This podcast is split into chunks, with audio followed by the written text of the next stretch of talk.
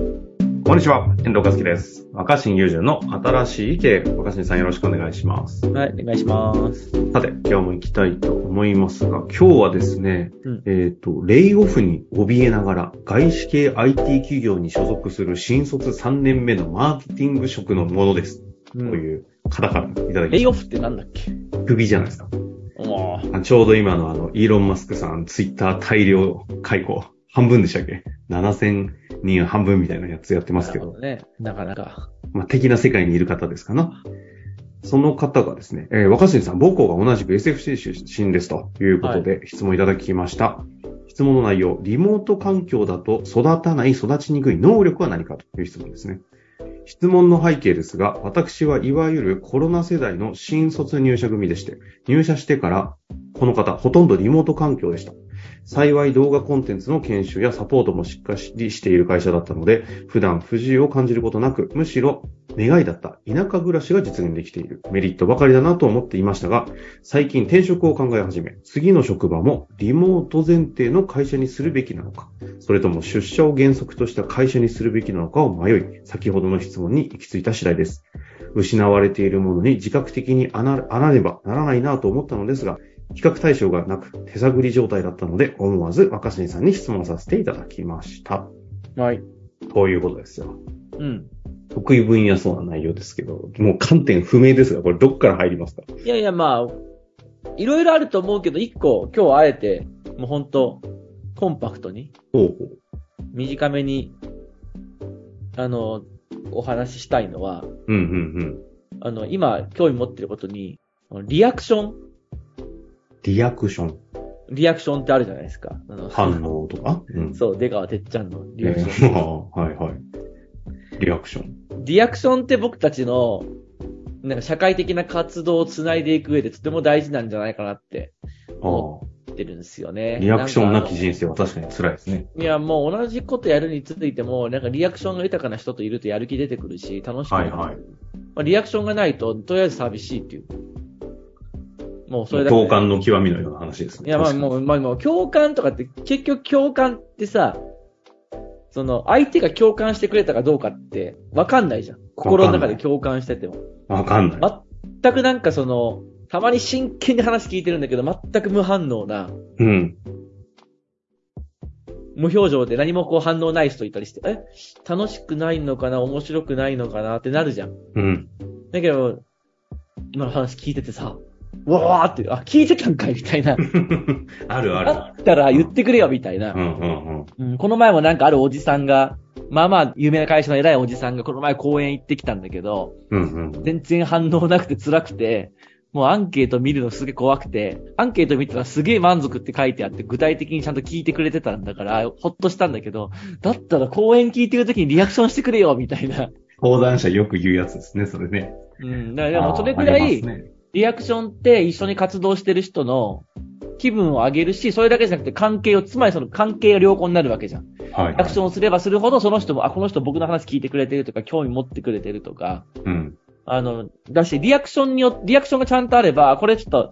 つまらなかったかなとか、例えばすごい楽しそうに聞いてたのに途中でそこで表情が曇ったりしたら、あ、この話微妙だったとか、うん。あ、もう話長いのかなとか、分かってきたりしますよね。うんそうです逆に言ね。うと、だからリアクションちゃんとしてんのにリアクションを受け取れない人とかも、ちょっとたまにいて、はいああいう人は嫌われちゃいますよね。こっちがうんもうつまらなさそうな表情とか一生懸命してんのに、何も気にせず話し続けると喋り続ける人とかいるから、だから別に話が長いとか、声がでかいとかって僕そのこと自体はそんな悪くないと思ってて、ああ。それよりもそれを、誰かがリアクションしてるのを感じ取れればそれでいいと思うんですよ。はいはいはいはい。で、もっと言うと結構失礼なこと言う人とか、いわゆるデリカシーのないことってうん。喋っちゃう人いるじゃないですか。はい。僕そういうのも、デリカシーがないことを絶対言わないようにしようっていうのはみんな窮屈で辛いんじゃないかなと思ってるんですよね。うん。それよりは、デリカシーがないことを言っちゃった時に、相手の反応を見て、直ちに修正できるっていうか、あ、ごめん、今なんかちょっと、ちょっと微妙なこと言っちゃったかもとか、あうん。で、リアクションしてもらえないと自分でずっと気づけないわけだけど、あ。はいはいだっはてい。僕らは、その、とにかく、そそその場でその場での、その、即興的なリアクションを、僕らお互いにこ捉えながらう、ずーっと消費し続けてると思うんだけど、リアクションを消費し続こける。れすごく大事だと思う。しかも流れていくものじゃないですか。はいはいはい。で、オンラインっていうかテレワークになってこのリアクションを感じ取るのもすごい難しくなりましたよね。でそもそも画面オフにしてたら見えないし。うん。で、画面上だけだと、あんまわかんないじゃん。で僕らもさ、画面越しだとカメラ越しだと、うんそもそもリアクションすること忘れてるよね、結構ね。ああ、そうね。だって、この収録なんてもう、親しく若新さんの顔見たことない です。そうだね、これはちょっとまあ音声 の、あのーつ通信環境が悪くならないようにって配慮かもしれな配い。慮もそれは僕と遠藤くんの関係がある程度成熟してるからできることだと思うんだけうん、うど、ん。まあ、その、それぐらい僕らは、あの、相手の何かしらのアクション、コミュニケーションにリアクションしるし続けるっていうのはすごく大事だと思うし、はい自はい分。がリアクションすることも、相手のリアクションを見て、ちゃんとこう自分に気づくことも、めっちゃ大事だと思うんですよ。めっちゃ大事ですうねん。で、リアクション下手だと、一生懸命やってても部下が乗ってきてくれないとか、はいはいはい。なんか部下がこの先輩はちゃんと話聞いてくれてないんじゃないかなって思思われてしまったり、うん。あるいは上司に対してもなんかこいつひ叩いても響かねえやつだな、みたいに思うと。で、こういう話すると、それなんかリアクションとかコミュ力だけで何とかしようとするのってどうですかみたいな意見がたまにあるわけ。あ人あ、とってそそううだいねう。コミュニケーションじゃなくて一人一人の仕事ができてるかどうかなんじゃないですかって。これは絶対人間というものを勘違いしてると僕は思ってて。ほうほ違うんですよ、違うんですよ。人間の仕事っていうのは、まあ、個人の活動の積み上げだけではなくて、関係の中で作られるものがめちゃめちゃ多いと思う。う。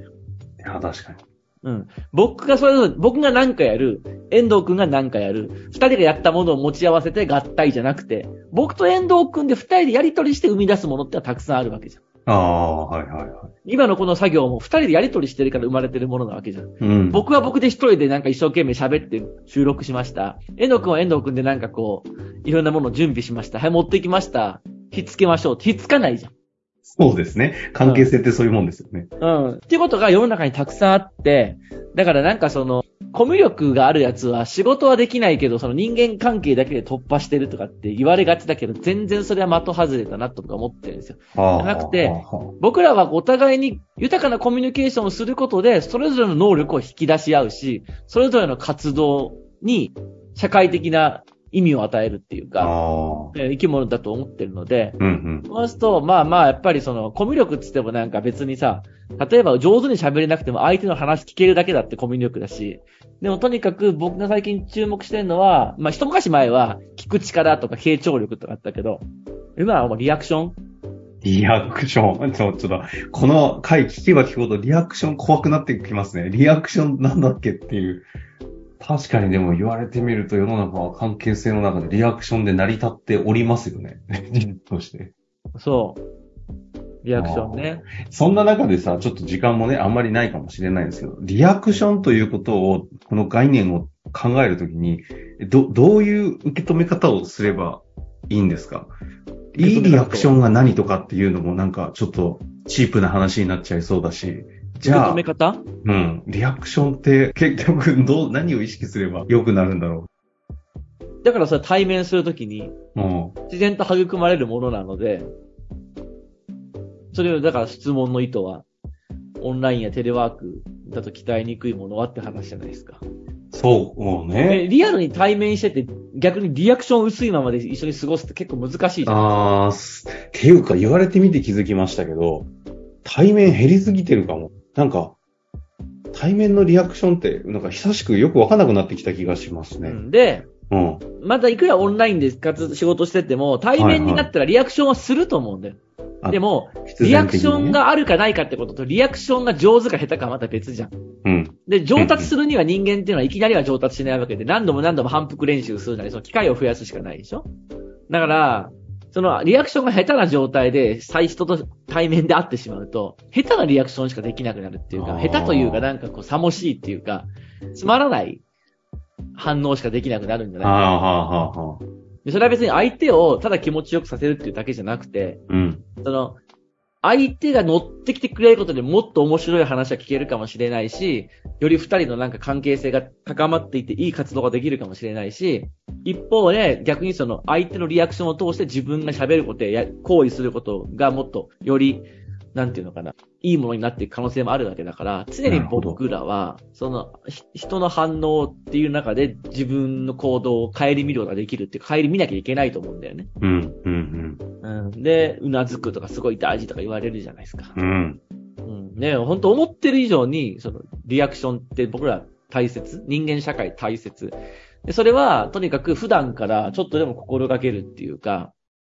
うん、な一回だから、自分のリアクションだけじゃなくて、相手のリアクションっていうのも意識して、観察してみて。観察して、ふ普段、だってこの後も皆さん、これ聞いた後も誰かとこの後喋るでしょ。。そうですすね、すぐにね。家族でも兄弟でも、はいはいはいなんまあ家族と兄弟一緒か、まあ何でもいいんで、うん。あの、相手のリアクションが薄かった場合、みたいな。うん。いや、ちょっとリアクションという切り口でしばらくちょっと一日過ごしていただいて、まさに今回のね、このご質問のリモート環境だと育たない、育ちにくい能力。まあ、リアクション力って言ってもいいんですかね。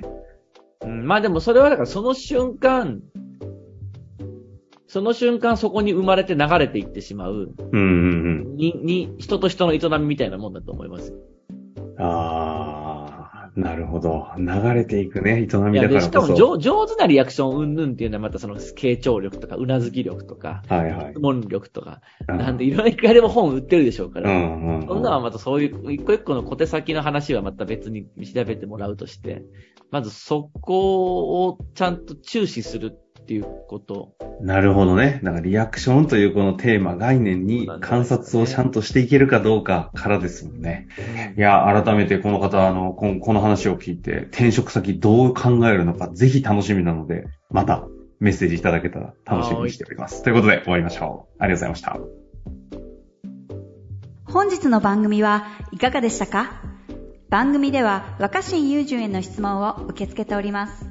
ウェブ検索で若新雄純と入力し、検索結果に出てくるオフィシャルサイト若新ワールドにアクセス。その中のポッドキャストのバナーから質問フォームにご入力ください。